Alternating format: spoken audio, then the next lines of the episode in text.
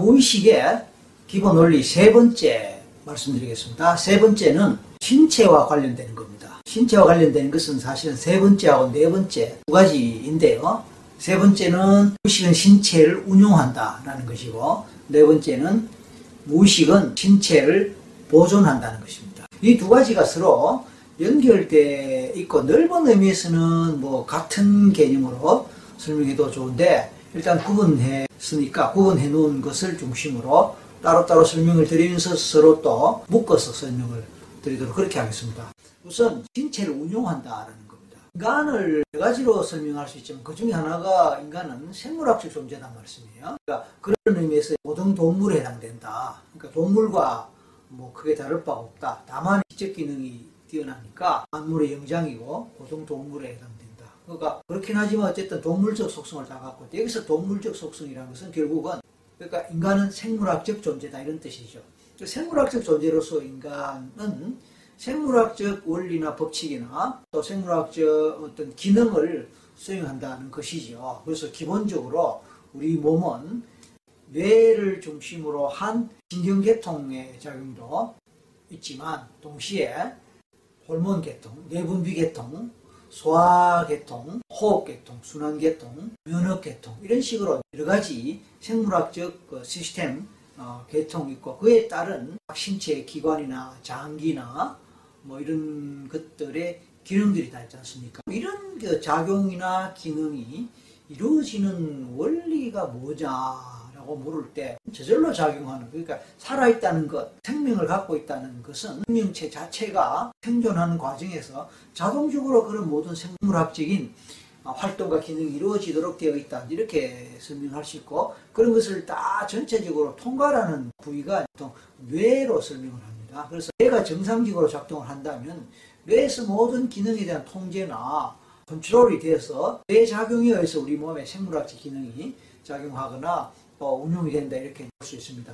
그렇다면 그런 뇌는 또한 생물학적 실체이고 뇌 자체도 생물학적 기능을 수행하는데 혹시 그게 다일까라는 생각을 해보는 거예요. 여기서 뇌를 마음의 차원에서 심리 차원에서 볼 수 없을까 하는 얘기입니다. 뇌가 단순하게 생물학적인 실체이며 생물학적인 하나의 기관에 불과할까? 여기에 심리적 기능이나 심리적 작용은 없을까? 그런 얘기입니다. 과학이 자꾸 발달하면서 인체에 대한 연구가 뭐 굉장히 많이 이루어졌고 특히 뇌에 관한 연구가 많이 이루어졌습니다. 그런데 뇌가 인체 모든 기능을 담당한다라고 이제 우리가 할 때에 뇌의 특정 기능이 손상을 입거나 절단이 되는 경우에 그 뇌가 담당하는 신체 기관이나 신체의 기능이 마비가 되거나 제대로 운용되지 않는 그런 경우가 당연히 있죠. 그런데 어떤 연구에 의하면은 뇌의 절반이나 또는 심지어 90%나 절단되고 없는 사람인데도 겉보기에 뭐 크게 비정상인 것처럼 보인다거나 뭐 장애처럼 보인다거나 이런 게 없는 것처럼 그렇게 그 결과가 된 연구가 있단 말씀이에요. 심지어 뇌가 이제 90% 절단이 되면은 얼마 없다는 거죠. 10%밖에 뇌가 없다는 거죠. 또 50%가 절단된다 하더라도 반밖에 없다는 것이죠.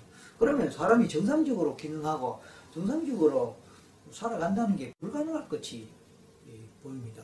그런데도 어쨌든 간에 신비한 인간의 뇌 능력으로 인해서 존재하는 뇌 속에서 나머지 없어진 뇌 기능을 어쨌든 수행할 정도로 뇌의 적응력이라 그럴까요? 생존력이라 그럴까요?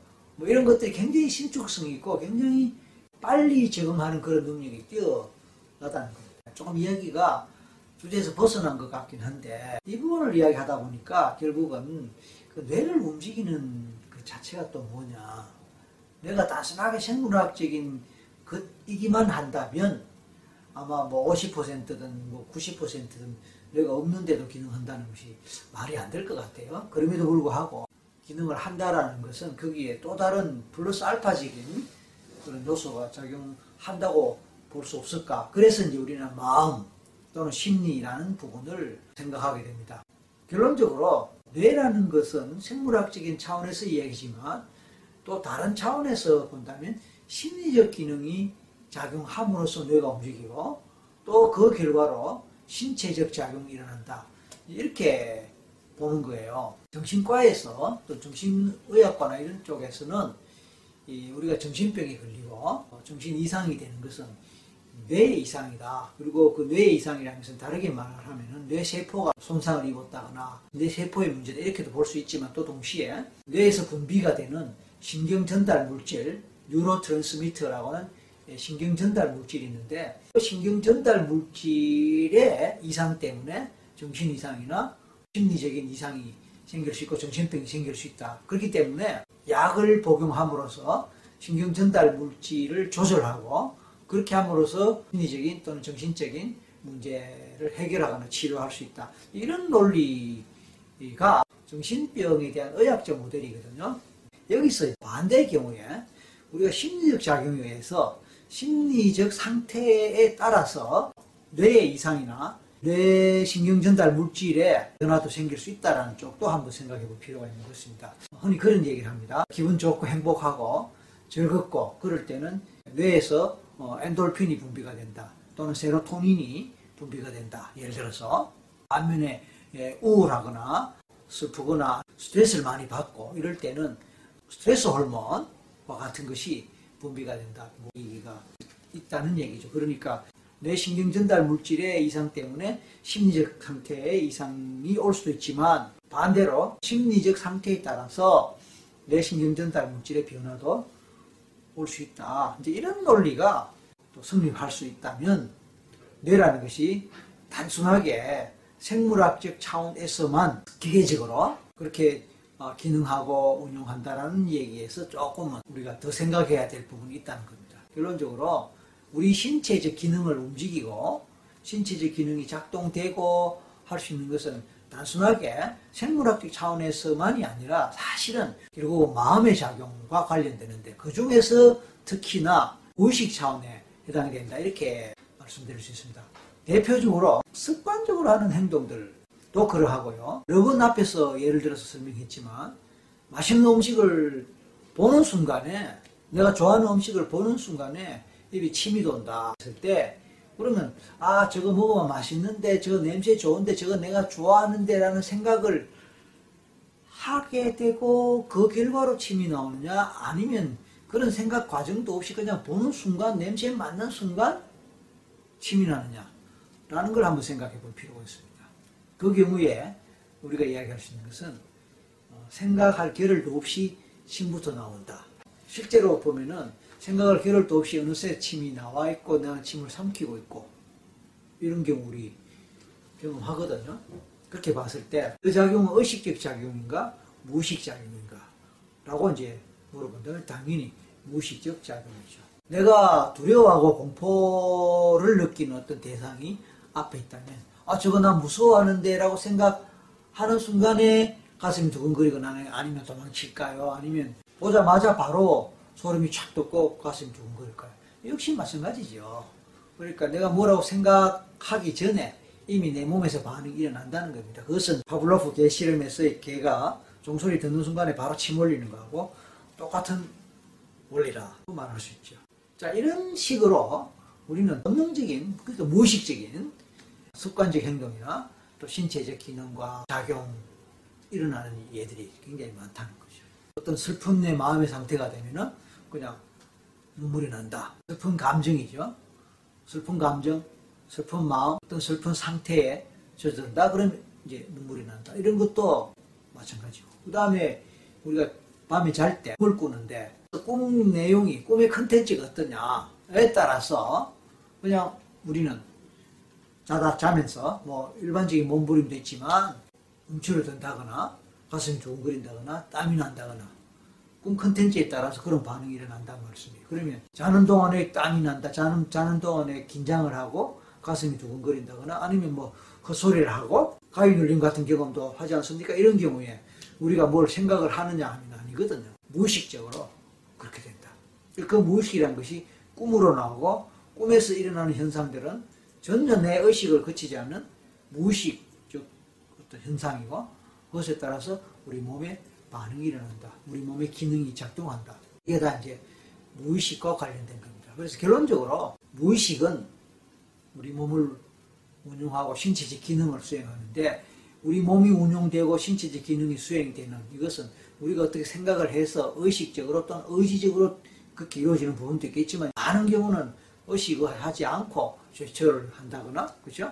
어, 눈을 깜빡인다거나 피곤하고 졸음이 올 때 하품을 하는 것도 의식하지 않고 그냥 이루어지는 거거든요. 이런 식의 방식으로 우리 무의식은 이렇게 설명드릴 수 있습니다. 자, 여기서 이제 이 내용이 왜 중요하냐면은 신체 기능의 이상, 말하자면 증상, 병적 현상들 얼마든지 있을 수 있죠. 뭐 환자들 병원에 가야 되는 신체적 문제를 가진 그래서 실제로 뭐 위장이 안 좋다, 심장이 안 좋다 이런 사람 들의 문제도 있지만 병원 검사에서 심장에도 이상이 없고 위장에도 이상이 없고 예를 들어서 그런데도 본인은 굉장히 불편함을 느낀다.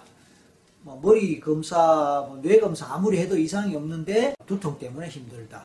그런 식의 이제 문제가 되는 사람들을 우리는 시민성이다, 신경성이다, 스트레스성이다라는 말로 표현을 하거든요. 그렇게 표현하는 그 속에서 그러면 신체적 이상이 없다. 신체 기능과 관련된 내 부위에도 이상이 없다.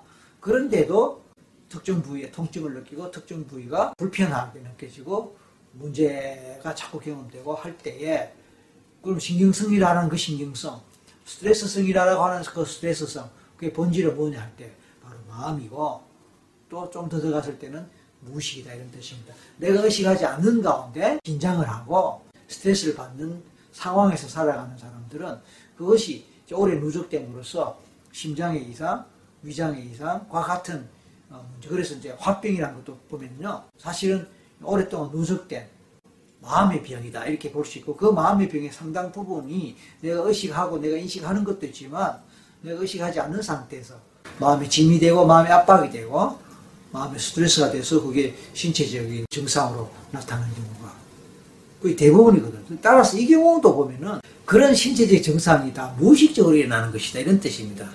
따라서 결론적으로 우리가 그런 원리를 안다면 무의식을 잘 운용함으로써 무의식을 잘 통제함으로써 무의식을 잘 관리함으로써 신체적 증상이나 또는 몸으로 드러나는 여러 가지 문제들을 해결하는 데 도움이 될 수 있다. 이런 뜻입니다. 따라서 의학적으로 최면 같은 거를 잘 활용해서 신체적 증상을 치료하는 그런 예는 얼마든지 많거든요. NLP도 최면에서 무시 원리를 빌려왔다 이렇게 볼 수 있거든요. 그렇게 본다면 NLP도 최면 치료에서 마찬가지로 신체적 증상이나 신체적 문제를 해결하거나 치료하는 그런 맥락에서 활용될 수 있다 말씀이죠.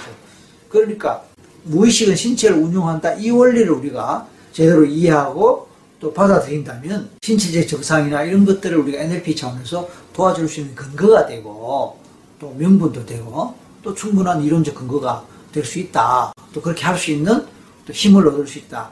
라는 차원에서 이제 중요하다 이렇게 볼 수 있습니다. 그 다음에 여기서 한 단계 더 나간다면 이제 네 번째 원리가 바로 무의식은 신체를 보존한다.